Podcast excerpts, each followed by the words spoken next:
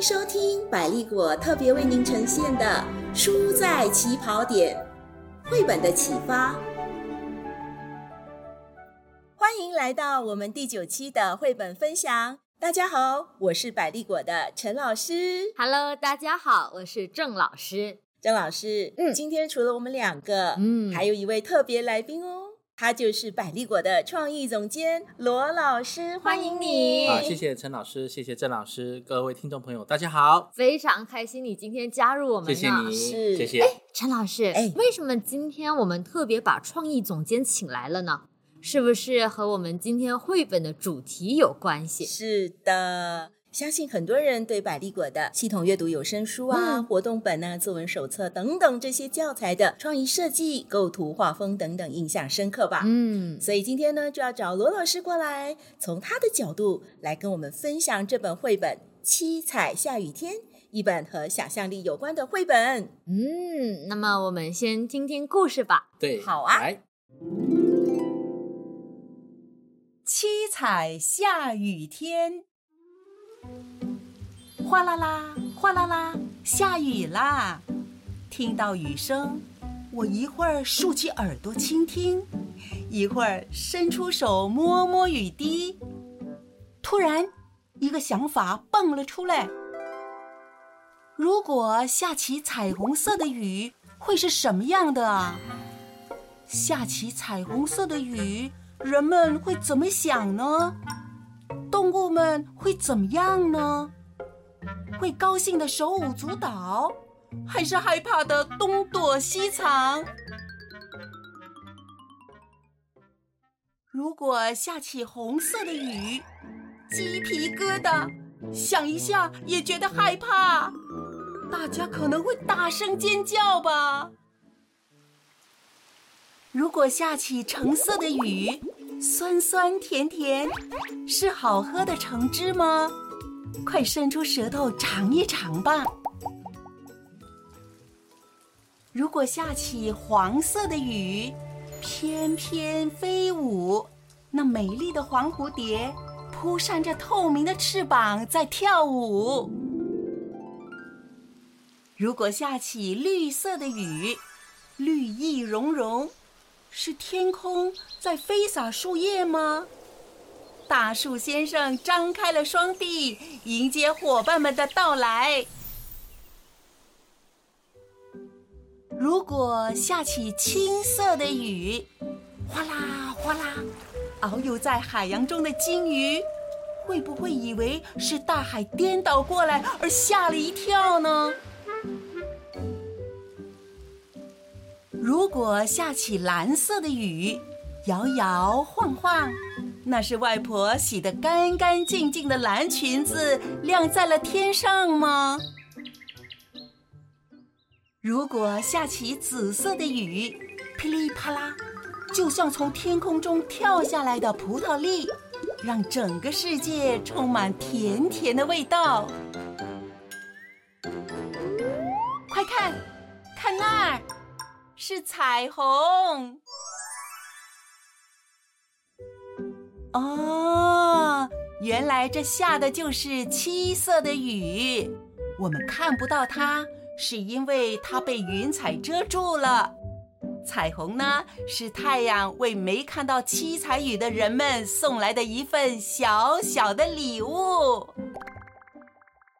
哇，五彩缤纷的七彩下雨天，嗯这本绘本我读来觉得真的是好可爱呢。真的嗯，你们觉得呢？我觉得它的画风蛮特别的，是吧？是它很有原创性。嗯那我也跟大家分享一下我自己的观察。那它这整本书呢，它的整个画的结构呢，嗯哦，它用了很多很不同的元素，嗯去组合在一起。那这样的画面呢，平常我们正常是会有这样的画面。嗯那它的呈现呢，哦，比如说我举例，像这个橙色的雨，它把这个吐着舌头的蜥蜴，还有这个有橙在里面的这个雨滴，然后整个画面很甜腻的这种橙色呢，组合在一起。看了就好像你会喝到甜甜的果汁的感觉。是的，所以我们要跟孩子讲到这个画面的时候呢，他其实是带着味觉的。哦，是然后或者是我们看他说下起这个黄色的雨，那你可以看到它这个蝴蝶翩翩飞舞的感觉，它这个画面确实是很灵动，嗯然后整个很活泼，跟它的文字翩翩飞舞是有搭配起来的。我们可以从这些角度去欣赏它。哇，我觉得你的看的非常细致，对吧？你啊谢谢你谢谢在看图片、看绘本的文字的时候，我觉得孩子们在看的时候，是不是也会像我们一样注意到这些细节？有时候就算孩子他不能表达出来，是的，是的，我们可以去引导孩子，我们跟他做出一些提问嗯啊，比如说可以问他，哎，你觉得这个甜甜的味道应该是什么颜色呢？让他去说说看。那我们试着说，这个橙色是不是够甜呢？还有没有更甜的？红色啊，让他自己说用他的语言，我觉得他也会把这个两者连接起来，或者他会有更多惊喜的表现。嗯嗯，当我们越常做这样子的不同的一种形态或状态的一种结合，会带给孩子什么样的一种帮助呢？我觉得我们很难预期孩子会做出什么样的事情，或者是他能够有多少的帮助，嗯我们没有办法量化它哦，但是我们一定要相信，我们做的事情对他是有深远的影响。，对对，而且在这个绘本里面，你们可以看到他的这个想象，真的是就会给孩子有一个很大的一个拓展他的视野，嗯，就可以知道说，哎，这个天空如果是踩在脚下呢，啊，倒过来了，哦这个金鱼如果就在你眼前呢？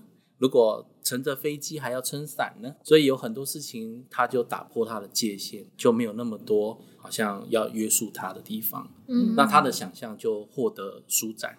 嗯嗯。所以想象力是没有边界的嘛，对吧？是的，，是的。嗯说到想象力啊，罗老师，你觉得我们应该怎么做才能进一步的启发孩子的想象力呢？我知道你有两个孩子嘛，我相信你一定有这方面的经验。是，我也分享一下，我觉得这个想象力啊，它很需要的就是我们不断的让孩子有去接触各种各样的素材，对对，那去认识这个世界。嗯那他拥有这些他经历过的事情，或者是他去观察过的事情啊，那这些就会成为他想象力的泉源。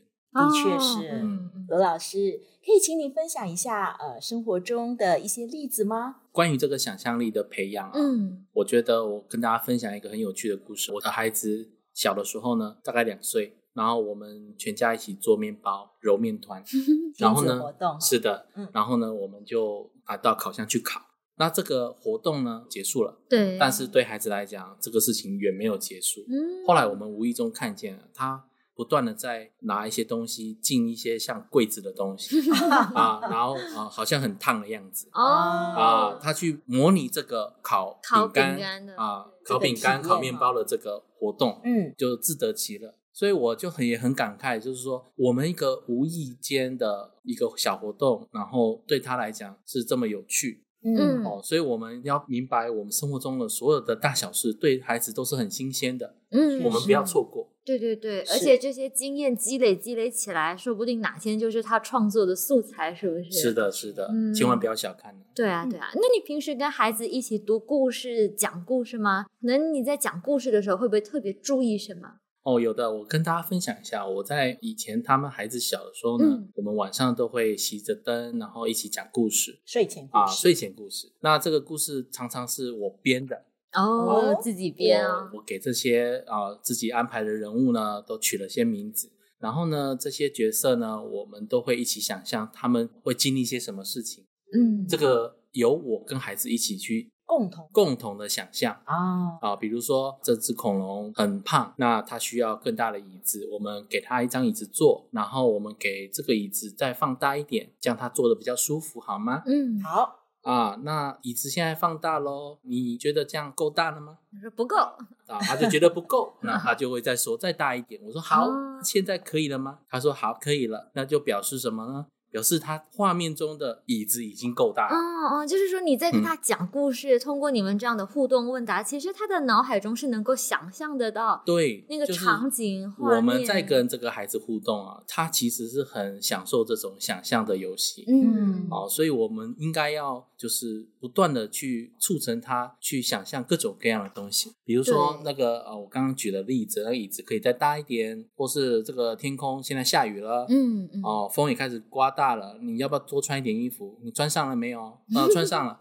那现在雨下越来越大了，那我们要不要做一艘船呢？等下或许水就淹起来了，那我们就做一艘船。那你上来了没有？上来了。嗯，你这样子举例子讲故事，我都觉得我面前好像开始刮风下雨，对然后我坐在船上是的，是的，骑着灯哈，这样想啊，挺耗体力的，所以很快就睡着了。很有用啊。我想啊，我听你这样说，就是你多给孩子生活中体验嘛，他们做不同的活动，然后讲故事的时候有互动啊，引导他去思考。做了这些事情，你有没有觉得在你孩子身上看到了什么影响？在他的创造力、想象力方面？嗯，是的，我我也觉得很有趣，不晓得有没有直接的关系嗯啊、像我两个孩子，他们小时候都会玩那种乐高游戏啊 Lego 啊嗯那那些积木呢，都会有说明书告诉他要做一些什么。那我后来发现，他们真的都没有看那些说明书，做自己的设计啊。他们只是把积木当素材去做自己的设计。刚开始我当然也会觉得，哎，是不是他没有看到说明书？后来我发现不是，他们做的东西其实也蛮好看的。就是他自己的想象，然后他自己创造出来是的，他们选择他不要看说明书哦，当下的你是什么样的反应？啊、我其实挺担心的，我其实挺担心的，是不是他们没有办法跟上那个说明书，哦还是什么？对，但是跟他们对话之后呢，我发现他们是不喜欢那个设计哦，啊，他们希望他，比如说再做大一点，做所以他就把别的啊 LEGO 拆拿来过来做大一点，哦或者说他如果有翅膀，他也能飞啊，为什么他只能在海里呢？嗯好啊，是没有错，所以他就帮他做了翅膀。所以我的意思是说，当孩子他有这样子的想法，我们鼓励他，对，其实他的想象力会发展的更好。所以遇到这样的情况，我们就更需要去多关注、多了解孩子行为背后的动机是什么，对吧？是是是，所以有时候好像有些事情，在我们大人角度看来，可能觉得、啊、这样不对啊。对但其实这是孩子平常他们对生活的观察。是是，所以我觉得其实每个孩子应该都是想象力很丰富的，嗯我们也要给他们足够的支持。确实，就算不能培养，但我们都不要扼杀它。对，我想啊，我可以为我们今天的谈话做的总结，就是想象力、创造力都是生活中非常重要、非常可贵的东西。我们都希望我们的孩子可以保有他们嘛。的确，那么，作为父母，作为师长，嗯我们可以做的就是在孩子展现他的想法、他的创意的时候，去肯定他们。是然后我们也尽量的能够就给他们提供机会，给他们提供素材，引导他们去观察和积累。没错，是是的，那就让我们都提醒自己，知识和体验的积累加上想象力，绝对会带来一加一大于二的效果。是没错，没错。呃我们谢谢罗老师今天专业的分享，嗯，谢谢，你，罗老师。谢谢谢谢谢你带给我们这些启发，谢谢大家。感谢您的聆听，书在起跑点，绘本的启发，我们下次见。